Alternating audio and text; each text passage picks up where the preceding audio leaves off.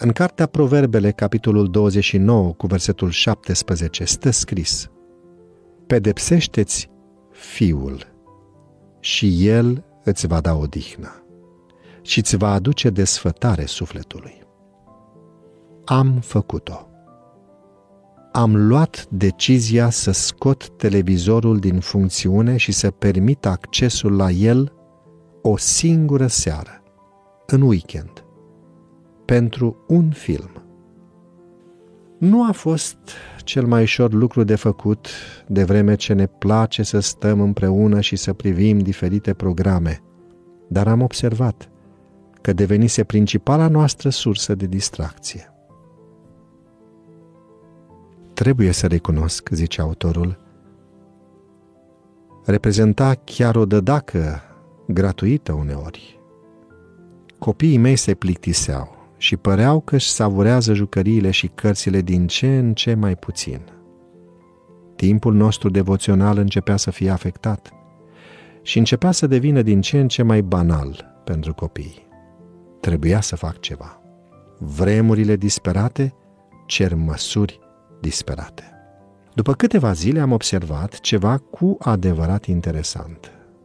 Copiii au început să revină la vechile obiceiuri. Băiatul își citea din nou cărțile. Medii se amuza cu cărțile de colorat și cu jucăriile. Am observat că amândoi erau ascultători fără să se plângă. Trebuie să spun, schimbarea era uluitoare.